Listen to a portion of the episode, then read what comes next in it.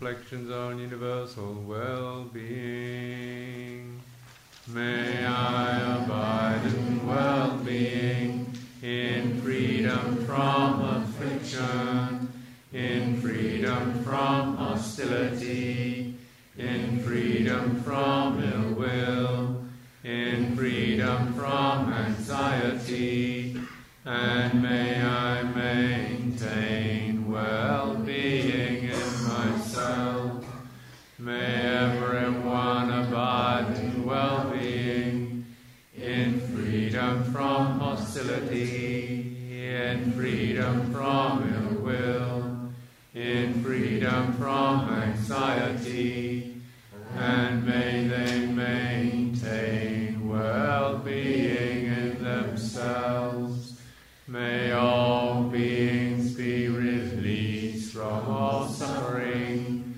and may they not be parted from the good fortune have attained when they act upon intention.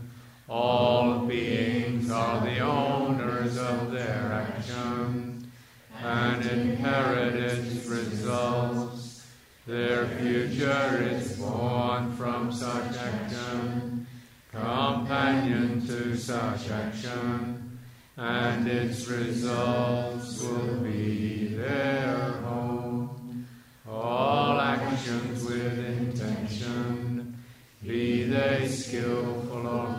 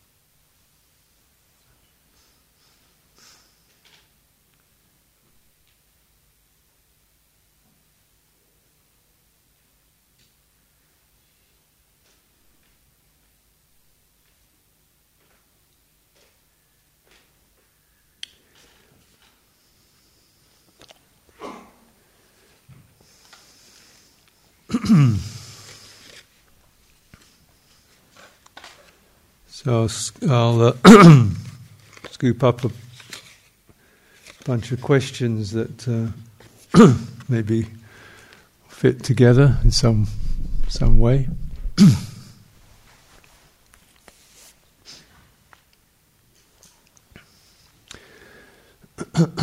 so one question: What is what is right view? Another question: What is meant by the ending of karma? Does this mean having no intention? How can one function without intention?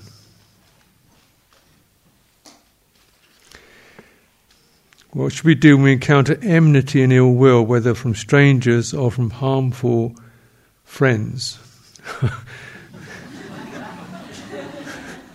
and family. Oh, well. someone goes through distressing stages where I feel confused and jittery. Any attempt to stand back and define what's going on just adds to the pain. My approach is to bear with it as best I can, coming as close I, as I dare to the bare experience and letting the breath and body calm me. Eventually, I get some clarity and it gets easier from then on. Is this inevitable part of the process, or am I missing something?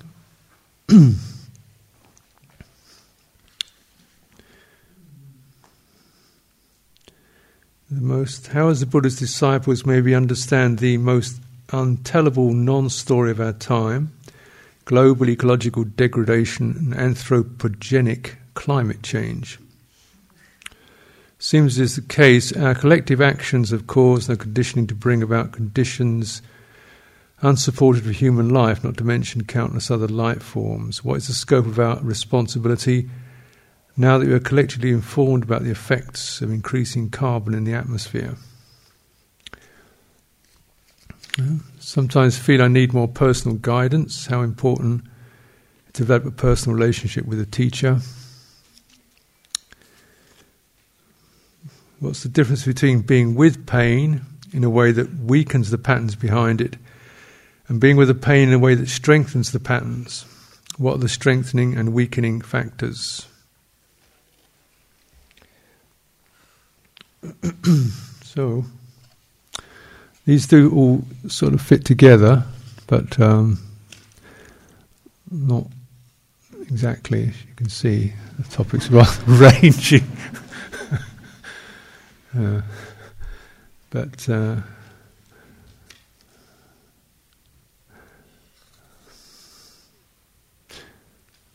so, uh, what I discern, what I would say here, there are two two uh, points here that unify these various topics. One is relationship, and uh, one is causality. and this is exactly what right view is about. Uh, so causality, and this is the karma, is one is the is the ethical aspect of causality. Hmm.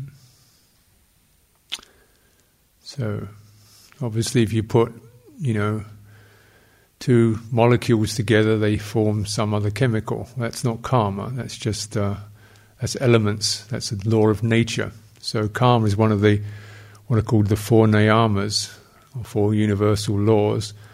And karma is the law that uh, uh, governs the ethical uh, cause and effect, mm. good and bad, you could say. It means action. So, what it doesn't mean is predestination, it means action. And it's. Uh, um, there are results of ethical, ethical actions ethically based actions, intentions, uh, affected through goodwill or ill will, through confusion or clarity, through heedlessness or mindfulness, through love and generosity or mal- or whatever, give corresponding results. The results called vipaka, and they give results essentially in the mental sphere. So. So just kind of that's an aspect of right view, causality, and what, how that underlies the rest is because it does in fact uh, um, to touch into the ecological topic. You know, there are consequences of actions based upon ignorance, confusion, or even when we do have the information, still kind of not paying heed to it. So there are consequences in our minds, but also these consequences can play out on physical ter- in physical terms. But the immediate is the is that we continue to be ignorant and uh, over consuming and not tuning into more sensitivity to renunciation, letting go of a few things, um, and so forth, or collectively working together to try to cooperate and uh, uh, and so forth. So, you know, this is this you could say is one of the one of the themes of um, this ecological topic that I think you know you can touch into in the context of this retreat. Other aspects about you know wind farms and solar panels and so forth is a bit outside this particular topic, but I think what is important is to recognise cause and effect, and also. Um, relationship is the other big thing, and that's also an aspect of right view. Uh, there is mother, there is father, there are guides we can look to. So, for inspiration, for guidance. Um, so, there's things we can relate to. Uh, and that sense of relationship is a fundamental principle of Dhamma. Hmm. It may, and it's important to bear that in mind, because often, you know, we get the model maybe of being on one's own or solitary or internal, and that would seem to be not about relationship. But of course, what I'm trying to emphasize is that when we're even solitary, quiet, not talking to other people, we start to relate to our minds and our bodies. Mm. There was a question someone asked about how can I control my mind? How can I control my crazy mind? Well, essentially, you've got to get a better relationship with it. it doesn't get controlled. um, but you can not let it control you, you see what I mean. So you don't have to believe or follow the impulses that you feel are confused and crazy. But essentially, looking at uh, cultivating a relational paradigm towards our thoughts, our impulses, our instincts, our sensations, our bodies, uh, our intuitions, and so forth, and of course towards other people. So the, the Dhamma is essentially holo, holographic. What you do in the microcosm, you do in the macrocosm. What you do in your own body, mind, you carry the same principles to around you, to the world, or to whatever you touch and contact around you. Try to have these consistent Dhammic principles. The uh, cause and effect. How do I act? How, what, what's coming forth from me?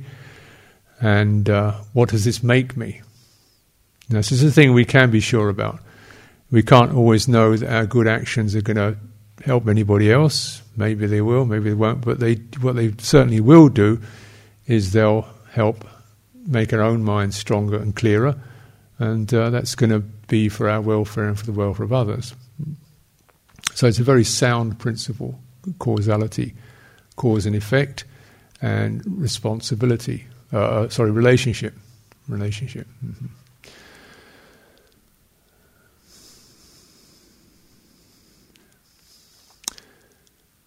And if we recollect the example of ten parami, they're all relational.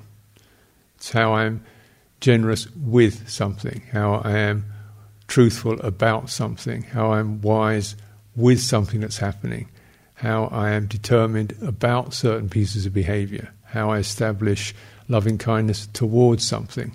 You, know, you, you can't have them just as theories that you hold and you can list them. They're, they're actions that you do. They, you, you do truthfulness, you do renunciation, you do generosity. You know, you don't kind of analyze the structures of it. You just you just do it. Mm. So it's, it's, then you have to do it to, to something else. yeah. And, and in so that's relational. Karma is relational. We act upon something. We act in certain ways. We bring forth some some action towards something, towards another person, towards our own hearts and minds and bodies, towards the planet. And we're trying to get that action clearer and more uh, something that we feel uh, ennobles us and, and is uh, bright, clear. This is the principle of karma and relationship, which underlines the right view. And actually, there are, there are many ways, or several ways, to which right view is described. But underneath it, there's always the sense of uh, um, mutuality. So, dependent origination is a relational thing where this gives rise to that. This gives rise to that. This gives when the, this arises, that arises. With the arising of this is the arising of that. Hmm. A simple um. With the ceasing of this is the ceasing of that. With the ceasing of ill will is the ceasing of the impression I have of others, hmm. of being that. Dharma is relational, and it's in it's it, when we look at it more clearly, even more fully in, in meditation, you get right close up to it. Um, then the the important thing to to begin to uh, bear in mind, just by witnessing clearly, by widening your lens and noticing what happens, is that uh, I don't actually do any actions at all. Um, I don't do any actions, but certain actions create me. Certain actions, certain impulses or intentions generate a sense of what I am. So when I when it comes up a malicious intention, it, it, it configures my heart in this way. I feel like this, uh, particular. So so so the, the, the immediate arising of action is the arising of, the, of a configuration of self. So saying self is a dynamic form, and it's, but it's often taken as a static unit. It's a dynamic form that's continually arising, uh, dependent upon intentionality, intentions and impressions. Something happens, we feel, I feel like suddenly I'm blamed. Someone was asking about the eight worldly winds praise, blame, gain, loss, fame, ignominy, happiness, unhappiness. So when they'll, when they'll blame wind blows at me, I feel lessened, small, crushed, indignant, or whatever. When they'll praise sunlight shines on me, I feel grand, lifted up, you know, bright, and so forth. So you know, the, the, these impressions generate the sense of self as an object, me, and the actions that, occur as response generate the sense of I as an agent. Hmm. Yeah, so what, what comes comes what is received in consciousness, what is received, what is taken in as it's held generates a sense of I am, you know, um, this is me. This is me as an object. And then the response that comes up generates a sense of, well, I'm doing this. So as you study this, you look at, you begin to look at what, uh, or you begin to realize what, what do, what do things make you? As I was saying the other day in the, the uh, story of the person with the, the boss and the argument, notice how the argument is creating you creating your boss as well.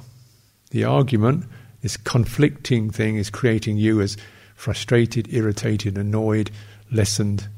The boss is, you know, it's created the boss as domineering, intolerant, you know, stubborn, and so forth. The argument creates, you know, me uh, and and you. So the relational quality creates the two people. Obviously, it doesn't create their bodies, but we're looking at these psychological forms that arise as myself. And a lot of the, so we can see that many times we let things lessen us.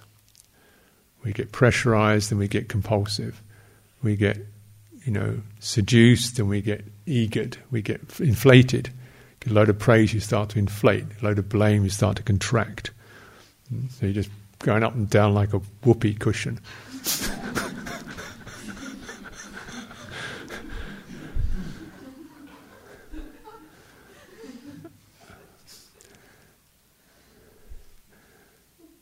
And then when I then I think I don't like this, I'm going to get out. You know. So then I get it creates a spiteful me, or a vengeful me, or resentful me. You know? And I am the agent is generated through the intention. So it's a way to say that karma creates me rather than I create karma. It, it really, really, when you look at it closely. And where does where does karma come from? Intentionality is the intention. Where does intention come from? Contact contact and, and, and, and confusion. Contact is something, creates an impression. There's a being rattled, being uncertain about that, taking it in as me, and therefore there's the bounce back. Hmm? Yeah.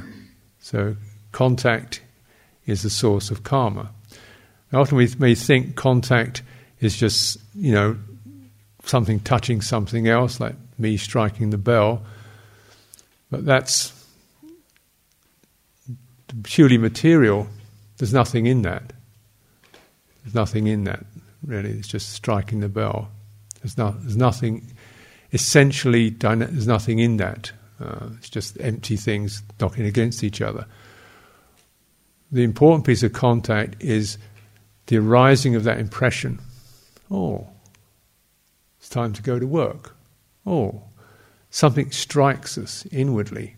That's contact. That's the important piece of contact. Something touches me inwardly. So we hear the bell, we think, oh, nice sound. Or we might think, time to go for the meal.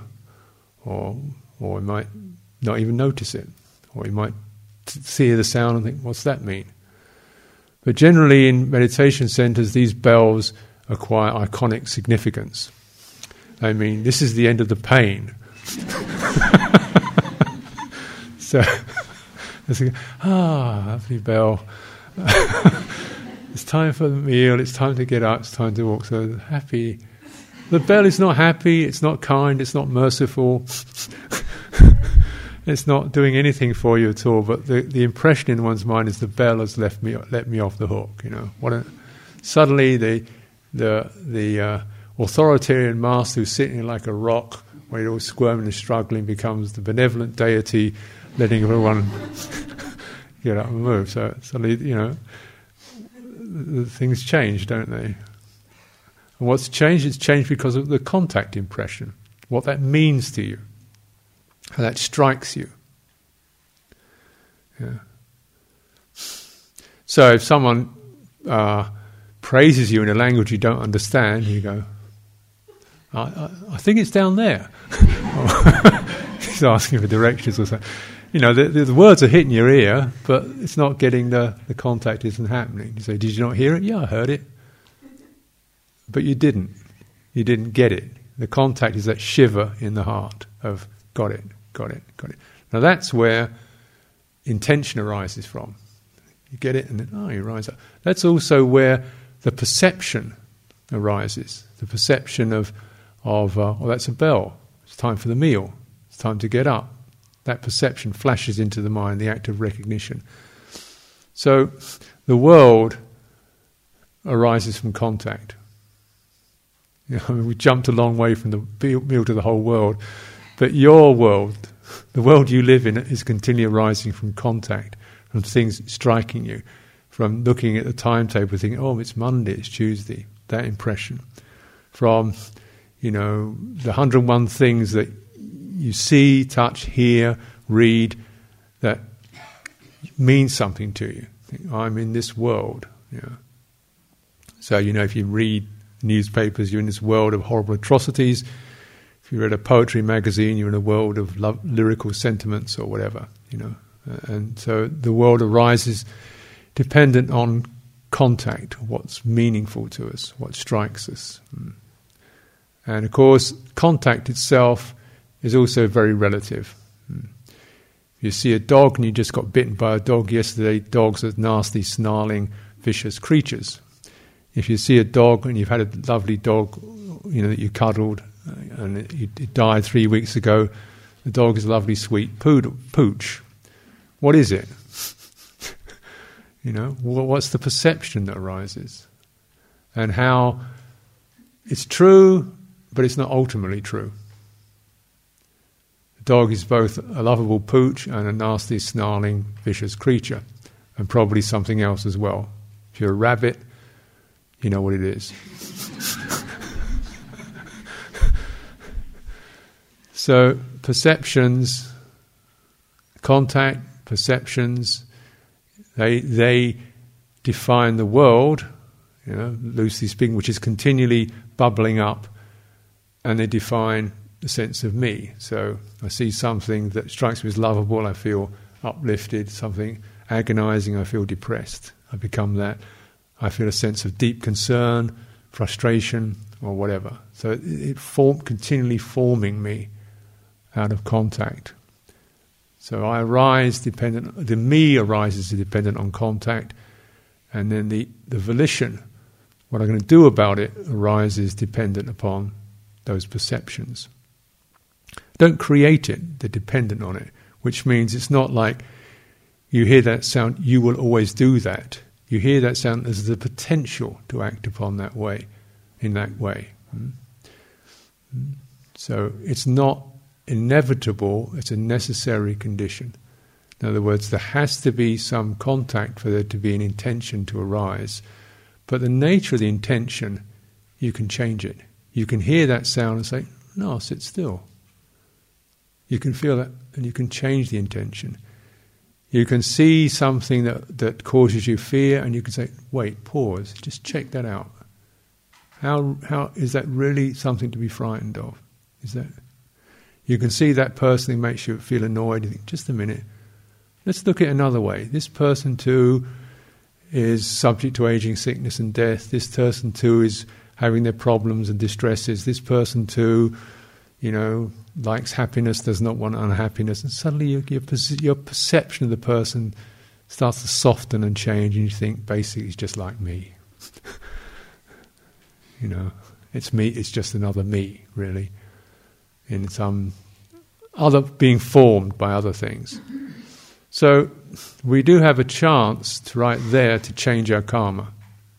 We can, you know, receive the impression, what it makes me, and then we get a chance instead of me coming from my, you know, frightened defensive place or my accumulative or my compulsive place, I can feel that pausing, and that's the important piece, pausing that's heedfulness. Just to pause, check it out. You know, contemplate. You know, check it out. Do you want to be that one again?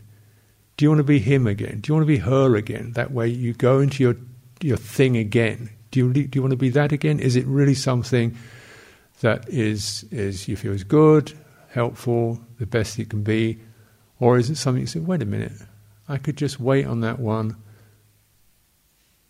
and trust what emerges. Pause, trust what emerges.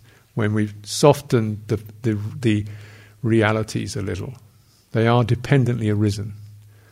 And uh, this is karma, causality, and you've got a chance to change it right here, that moment of arising. Mm. And you change it because you don't want to be that same, you don't want to keep being created in that same old pattern again and again and again. You, you know, when you've been round that wheel a few thousand times, you think there's got to be another thing I can run on, you know. And this is the way we often intimately work out our, our uh, start to work out what's called working out your karma, colloquially speaking. It means you take responsibility for it. Mm. So instead of being in a world of fixed realities where I can't do this and everybody's that and she's this and he's that and I'm in this and I'm in that, when you see the fixity anywhere, when you see something solid, permanent, lasting, fixed, eternal, anywhere in the universe, That's the one you've got to watch out for. And the most important one to watch out for that's fixed, eternal in the universe is me. that's the one that you can, because that's one you can most directly get to the me, the I am. And uh, so this is, uh, you know, so every time we, you know, you, you see, well, this t- means that when we look at things like global issues, think, instead of, oh, you know, what do you do? You think, I know what to do. I say, you know, turn the power down. or I say, you know, I do something a little bit. I'm not going to save the world, I'm going to save my world. I'm going to save me from going into the hopeless, defeated, what can you do anyway attitude. Where does that take me? I'm going to make one step, one movement that makes me feel I have responded with sympathy rather than with the, uh, you know. Ignorance is that which is always throwing our options away always throwing our freedom away. And when we practice ignorance, we keep practicing throwing our freedom away. And uh, this can be done with great gusto and conviction. So, really, the, the, point in it is that you, you, it's not liberation is not about getting liberation. It's it's about stop being so ignorant. Stop throwing the, your freedom away. And that's not, you know, I'm not saying you're all stupid, but on that moment where we don't take charge, we don't recognize what's arising, don't get with it, you know, there's the place. You're not, you're not going to get them all, but you might get one. one of those habits. You might just catch one that's really peaking or really, you know, being, you start to see this is getting really solid and compulsive. Let's catch this one. And check the scenario of it. Me and my job, me and her, that kind of thing. Uh, what we see in another person, what we, what we, how, how other people become solid realities for us, and sometimes uh, not very, not very agreeable ones how they cement us into particular positions of subordination or domination or over responsibility or under responsibility. You know, the kind of whole relational paradigm you know, that we, we get stuck in. And something in us actually wants to get stuck. We want to find the solid, fixed thing. so I can get the solid, fixed thing, that I know what to do. But there isn't a solid, fixed thing. There's wisdom there's clarity, there's awareness, which is always empty, and it's open, and it's sensing out the relational paradigm, it's sensing out cause and effect, it's sensing out self and other, it's sensing out what seems to be permanent and lasting, it's sensing out where's the suffering in this one, where's the stress building up in this one, it's sensing that out. Hmm?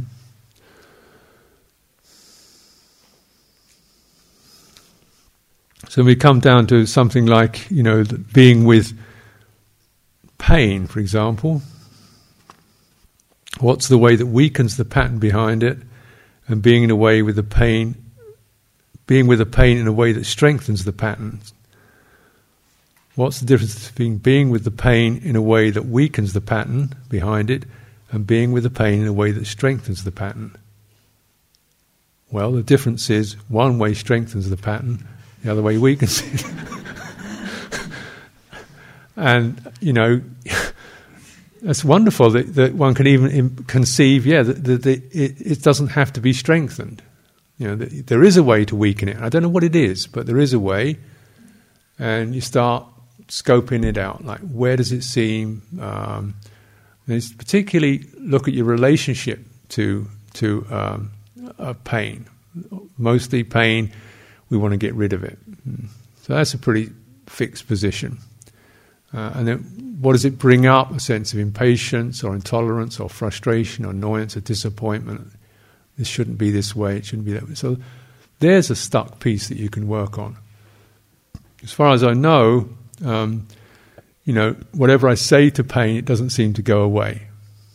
You know, you know so we try that. So be nice to the pain, metta, metta, metta, it's still there.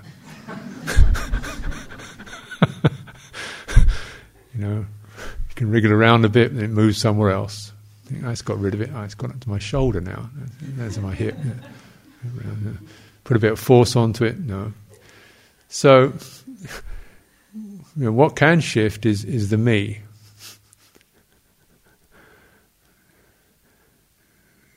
Yeah, so the being, so that instead of being created by the pain as frustrated, impatient, and so forth, I mean, you know, therefore my responses come from that place.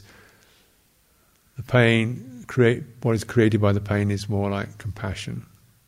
Everybody feels pain. How there's a sympathy with that.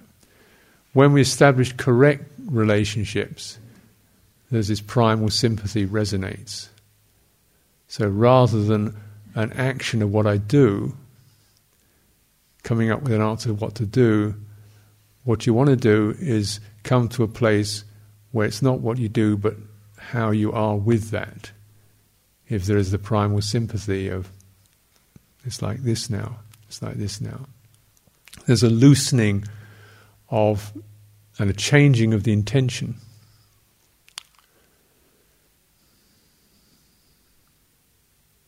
And this is so. Then, even if the pain is still there, uh, doesn't matter. Hmm. The mind would, can even withdraw from that without not rejection. It just it doesn't become a concern. It's like when you're living next to traffic. After a while, you don't hear the traffic anymore. But if you've gone out there wish these cars are quieting down. How can I make the quiet, cars quieting down? If only those trucks would be quieter. You keep going out to the traffic, trying to make it go away and quiet it down and stop it. Traffic just gets louder and louder. If you say, so traffic is traffic, you know, here I am, then there's a withdrawal of emotional energy from that particular um, source. The contact impression changes from being annoying traffic that's bothering me just being a sound. There's no harmful intention. Hmm. Sound doesn't decide, oh, I'm going to go into that person's ear and give them a hard time. There's no intention at all. But the contact impression of dislike makes sound a malicious, nasty thing done by malicious, nasty, insensitive people. I think sound is just created by sound. You know, feeling, feeling does what feeling does. Feeling feels. That's its job. Is to feel. There's no particular agenda.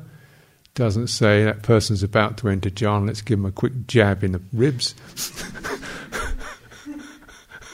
There's no specific. Doesn't dislike you. Isn't trying to you know do you in. It's just doing its job, being a feeling. So that's its job, and your job is to let the feeling be a feeling. Now, this so the, what will tend to weaken something that has a psychosomatic quality to it is just that shifting of intention.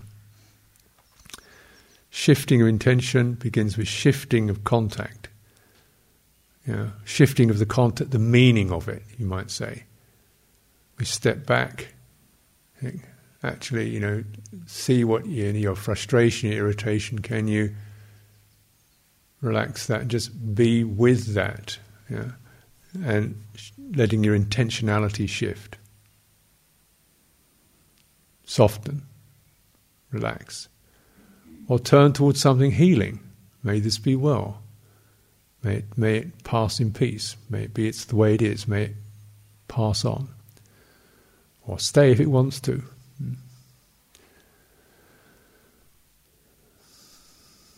So it's, it's that changing of intentionality, the changing of contact impression, the changing of intentionality changes how I am how I am being configured by pain or pleasure or praise or blame or sounds or sights. Hmm. If it isn't a problem, there's nothing to be fixed. Coming to that place, of course, this is this is the this is the subtle work. It's, it's not it's not a snap. It's not a cinch. It's the subtle work of how do we come to that place, viveka, stepping back. Someone is mentioning here. Um, distressing state, feel confused and jittery. Any attempt to stand back and define what's going on just adds to the pain. My approach is to bear with it as best I can, coming as close as I dare, and letting the breath and body calm me. Well, that's how you step back. It's, it's to the bareness of the experience. In other words, one is seeing it just as it is without the uh, proliferations. And if you're letting the breath and the body calm you, you're stepping back into that. Yeah. So stepping back again, this is just a, a term to try to define the quality. You could call it letting go. You could call it um, dispassion. It's, it's this nature. Something loosens in one's trying. And so it's the trying that stops. And there is a, a shift. It's a, the shifting of intentionality is uh, important for the shifting of how we're being configured by things. And as we shift intentionality, the contact changes as well. Suddenly, that which was really unbearable when I've started to loosen up my response to that becomes just, well, yeah, there it is. You know? So, so you, you can t- change it around. If we're less compulsive, ignorance means just the lack, lack of true, clear wisdom in relationship. You know, the lack of that it doesn't mean you're, you're you know, brainless or stupid. It means the function, the clarity of wisdom, the touch of wisdom, the hands-on, fully there with wisdom is not happening. Therefore, it takes over a certain compulsive habits, and the, the, the compulsive habits are the vipaka aspect of karma. That is, as we have, as the actions have happened before, they'll keep acting that way because a wave form has been created, a particular pattern has been created, and with patterns, the easiest thing in the universe is to just to keep doing the same old thing. Yeah. By by default, things once they found a pattern will just keep doing it. You have to interfere with them in order to change the pattern. So, so yeah, things will keep going the same way. You said, get a herd of sheep, you know, running across a field. You put a wire say, 10 inches uh, across uh, a gate. First sheep jumps over the wire, second sheep jumps over the wire, third sheep jumps over the wire, fourth sheep jumps over the wire. Take the wire away, the fifth sheep ju- still jumps over the wire that isn't there because it's following the form. and I think we do the same thing. Sometimes you follow the flock because the, the habit. Yeah. And perhaps in the day it's rather like that. You follow the form, the waveform that you're used to. You've got your routine, your system, and so on. Uh, you know, you get up, there's a, a cup of tea, quick, you know. And it's just these minor points of seemingly inconsequential things where you just say, just a minute, what would it be like just to stop that? That's, that's renunciation. Just what would it be like? Yeah. Stop that. And it, certainly there's the confusion because when you interfere with a wave pattern, it's, it's confused. There's interference. But then if you pause on that, something else can emerge out of that. A new, a new form can arise. Hmm. The beauty of it is that there is a, a fundamental sanity that's trying to get through, you could say. You know, because the sanity, truth, is actually a better, more sustainable, more nourishing, brighter form than confusion. Hmm. So, when we interfere with the confusion obsession patterns, what will emerge if we pause and wait and listen in is some movement towards the true, the good, the beautiful. We don't have to do it so much as listen out for that which emerges, that which arises, and then follow it. You get these what are like intuitive insights hmm, about, you know, this is what the whole process of, you know, insight as jnana, as, as revelations, or that's a strong word, but uh, momentary flashes of, of true understanding is about that moment when we've disturbed, blocked, checked, paused around a compulsive pattern, checked our karma, our karmic intentions, paused, and then there's a shift and something else emerges. Hmm. So that that's that's that that shifting hmm. means that piece, that karmic pattern, has momentarily been broken, changed. So this is what's meant by ending karma. Ending the ongoing compulsion pattern.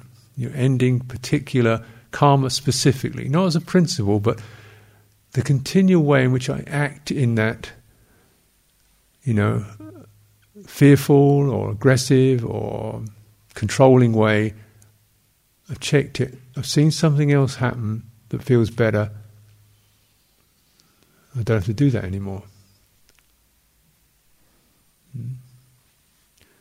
So this is karma. This is how karma ends. It's little bits, little bits, little incremental pieces of things that I've seen, of behavior I think is true, needed, necessary, me, mine, the way the world is, and I've checked it. Oh, really? Do I have to be that again? Maybe I don't. What would it be like without it?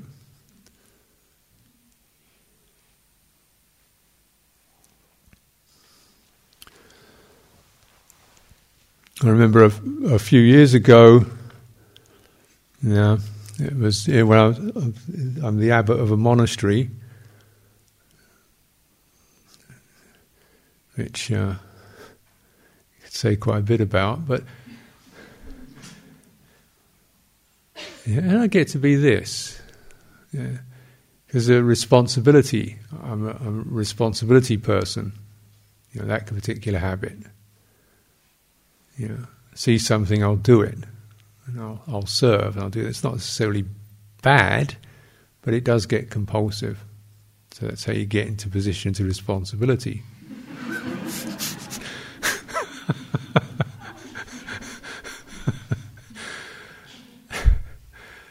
and you think, you know, well, they, oh, then they need, actually, my response, I'm needed, you know.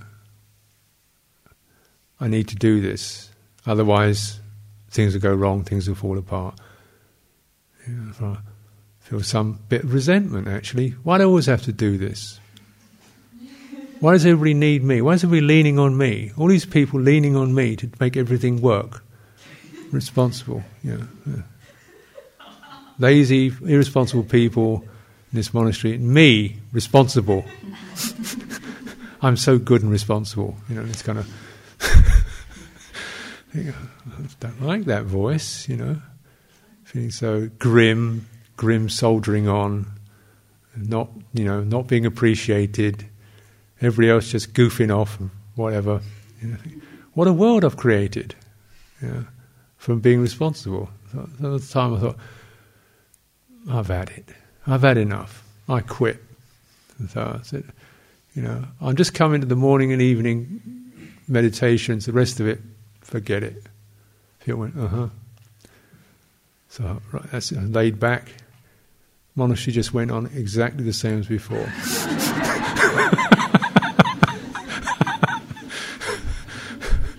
you know, maybe a touch here and there different, but basically, you know, what do you think you are? and what a world you created from apparent good intention. I mean, to be responsible is a good intention, isn't it? To help out is a good intention. Once you create a self around it and a compulsion around it, and then you create other people in in the mirror image of that as the people you've got to help and get going and so forth. you create them, you create, or it creates them, it creates you, and you get stuck in it.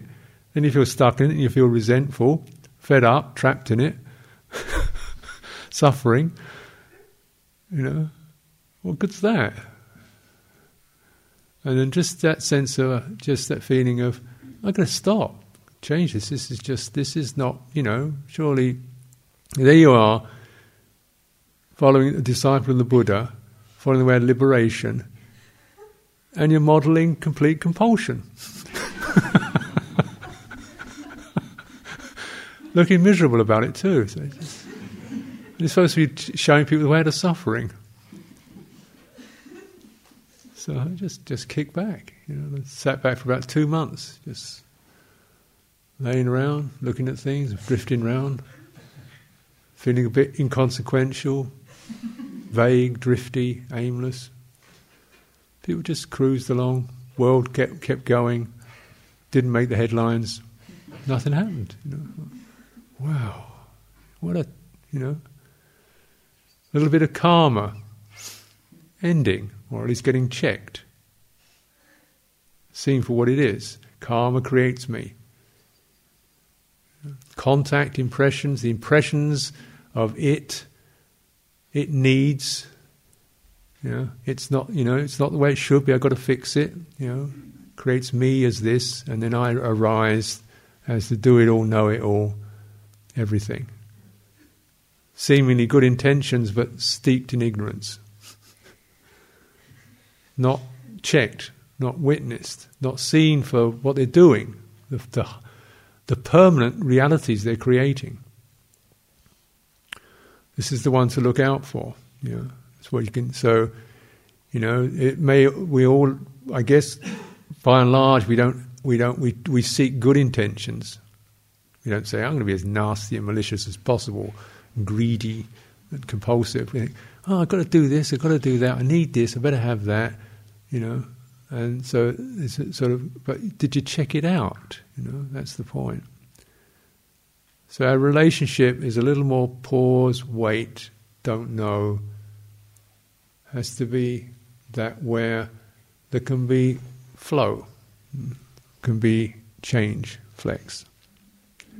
Mm.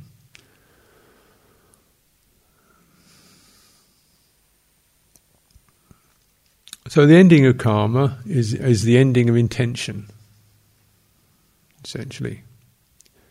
So you say, well, then surely you can't. As this person says, well, how do you function? Well, when it all ends, you know, when the whole lot ends, you don't function.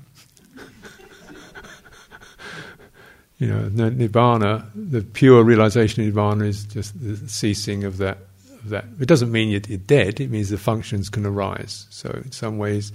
Um, the, uh, the functioning can occur, but the intentions that give rise to a sense of self and other.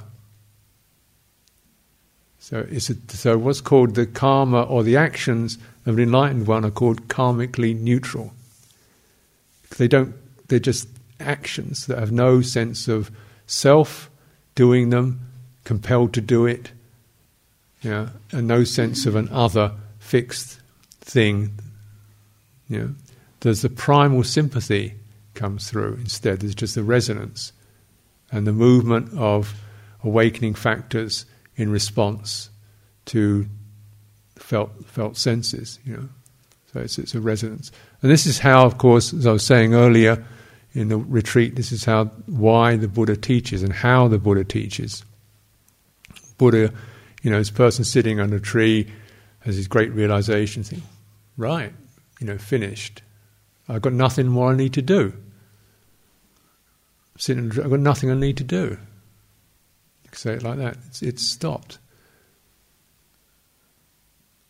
And then this sympathy, anukampa, arises, sense of just widening perspectives on the world, you could say, the world around, or the, recognizing the, the stressing and suffering in, in the field what it is this kind of these vortexes of confusion and pain, and also these glimmerings of light and clarity, you know, and then this sympathy arising. Just follow that. Just follow the sympathy. As the Buddha says, I teach out of anukampa, out of this primal sympathy, the sense of the panging, the poignancy, and the promise of the, the human realm. Just resonating with that. I don't think he sat under his tree and thought, let me see, Buddhism, gets his pencil out. We'll start with Four Noble, no, Four Noble Truths, yeah, write that down. Independent origination, he'll get that. you know, all that thing. Get it all figured, then go out and teach it. I think he just thought, well, let's keep going, start walking. Who, who do you think is going to listen to this? So he thinks, well, I'll go and find my old teachers. They're dead. Okay. I'll find my old buddies. You know, we fell out, but we did have something together, some bonding.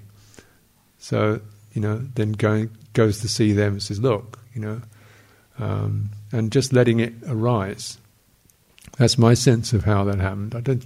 He apparently didn't. You know, when you read the story, he didn't have the four noble truths worked out. First person he met on the road, he just saw this person, and the person said, "Well, what are you?" And he says, "Well, I'm the enlightened, all-conquering one. There's nobody more perfect than me." And well, "Fine, you know, that's good for you," and walks off. so I guess the Buddha wasn't lying, but it wasn't, you know, it wasn't really much of a teaching.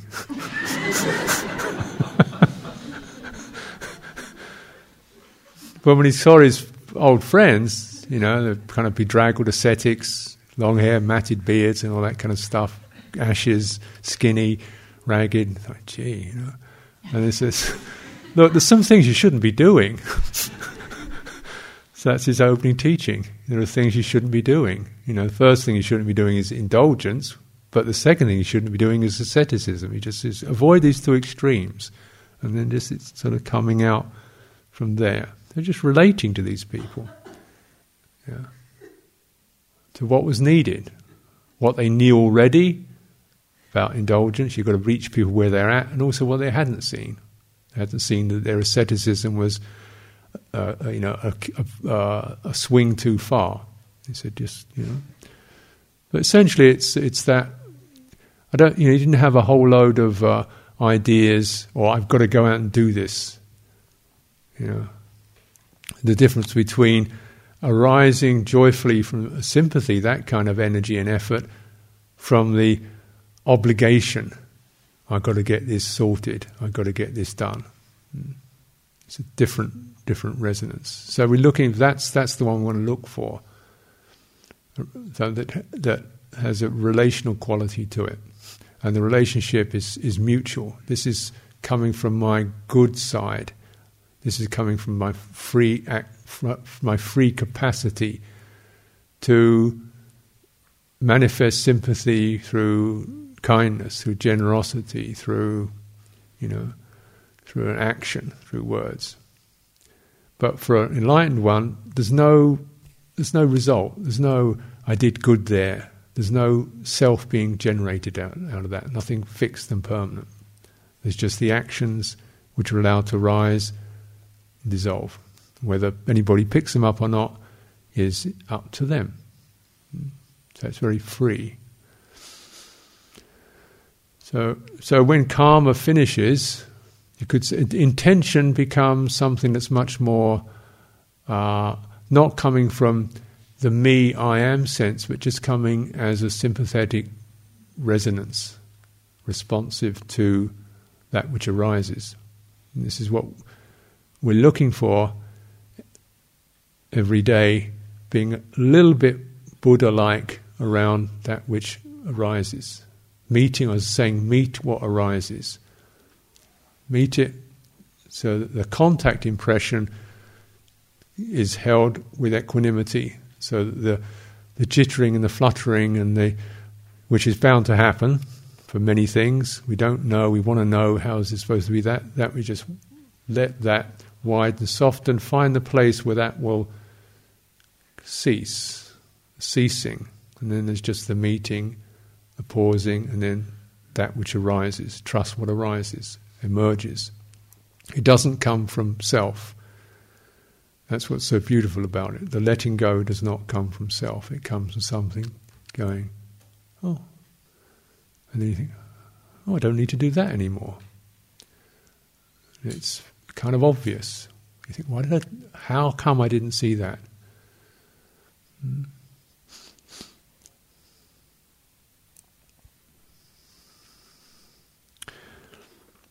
So our relationship to our bodies, to our pains, to our fellow humans, to our who we seem to be, to, to our things that seem fixed. Yeah. which is the bit in this seeming stuckness, which is the bit that could change? In this seeming stuck pattern, yeah, which is the bit that can change? My mind is, is crazy, know, how can I change it? My mind is confused, how can I make it better? Well, your mind isn't going to change before you do. you know? So if we relate to that from a place of minds are like this, the mind is like this. This is called the mind of confusion. It's, it's like this.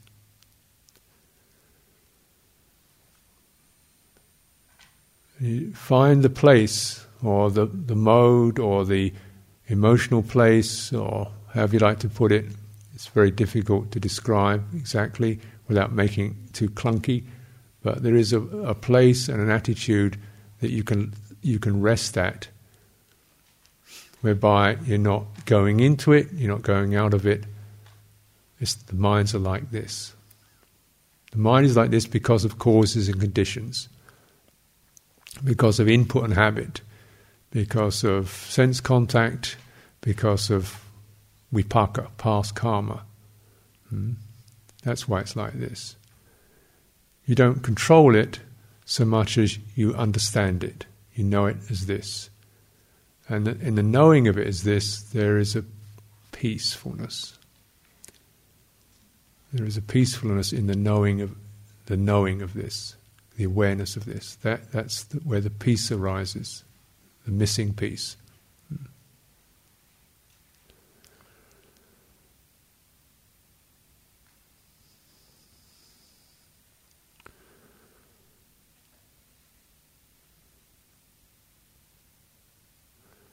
And you look at that, and maybe then some something dawns. Yeah. Maybe start to do changes in your life. Slow down a bit. You may turn your attention to something which gives you gladness and joy. You may just find yourself coming back into your breath or into your body. So the response will, will occur the thing that can release, the thing that can let go, essentially is the the frustrated me sense. The, that lock, the I don't know, you know, I don't know what to do. That position.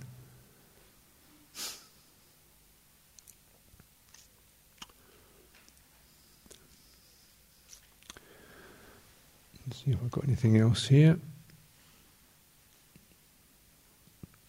Yeah, when we encounter ill will, enmity from strangers or harmful friends and family, yeah,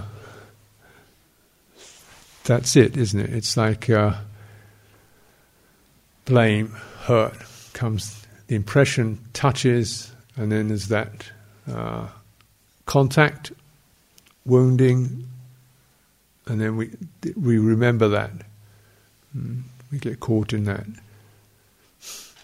Is it possible to receive or to hear uh, empty and find the place when we know the enmity is, is yours? I'm not picking it up.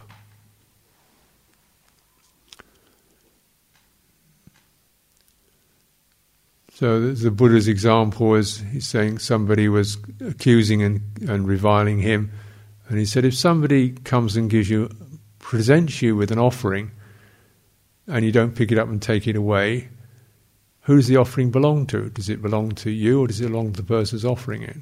And the guy says, well, if you don't pick it up, I guess it's still mine.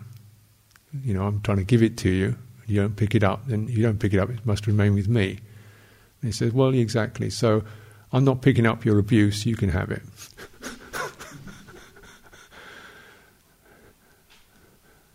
yeah. So, where do we find? It's just an analogy, isn't it? That's just an example. We find that place where, with sympathy, we sense whatever behavioral energies are happening from you, they're still, they're still yours. You know, so there again, the ceasing, it was called the ceasing of contact. It doesn't mean you don't hear it, but it's, uh, it's not, you don't pick it up, you don't generate it.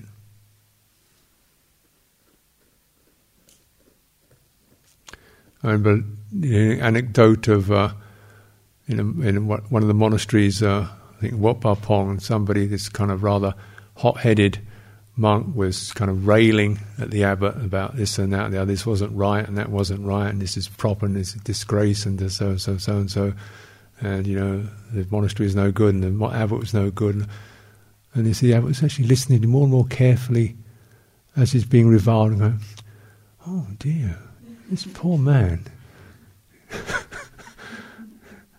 you know, he's really in a mess. actually leaning into it, like, oh dear, you know. you know. And he said, oh, and he said later, he said, well, it's much better to be reviled than to revile somebody else. It's much better to be cursed and accused than to curse and accuse anybody else. There's no karma in that. There's no karma in that. It's much better to do that, to just listen to somebody else's abuse than to do it back to someone. This is someone who has right view. and not just has it as an idea, but has really penetrated, felt it, known it, realized it. So, as with all these uh, examples and teachings, you know, they, sometimes it seems far off. How do you do that? Hmm? but just the encouragement. It, the, you begin a modest place where you, that you can reach, where something often an impression of yourself strikes you. I am the confused, the perpetually confused, the one who can't make it. And instead of, oh no, you go, oh, listen to that. you know, I am the tragic, the lost, the, the bewildered, the hopeless, and instead of going, yeah, you go, oh, listen to that. oh, listen to that. Paul, oh, listen to that. You know. So you're meeting it. Yeah. Meeting yourself. So when you meet yourself, you're not. There's no self. That's that's the point of it. So with the uh, you know the ceasing of contact, the ceasing of that felt meaning ceasing to be got by that, ceasing to have your button pushed by that, is the ceasing of karma, the ceasing of that volitional reaction to it. The ceasing of karma is the ceasing of the sense of self. This is the ceasing of suffering, is like this. You know, if you meditate, if you with and contemplate and just kind of try and catch what you can of that, yeah. This little microcosm of a nugget of a teaching is that which covers everything in the world. Mm. Because it covers what you say, what you do, how you perceive, how hopeless you feel about it all. And so you don't let the hopelessness take over. Don't get stuck in that. Now we do the good. Mm. Now we rise up. And that's the way by ending your own suffering, by ending your own karmic configurations, you're bound to be contributing to the blessing, the benefit of the world.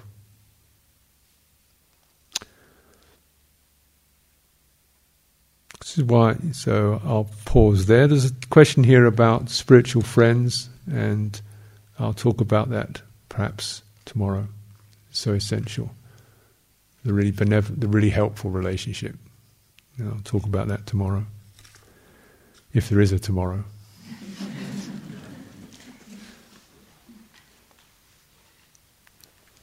so let's uh, pause there and. Uh, As I said, now it's time to do as you see fit.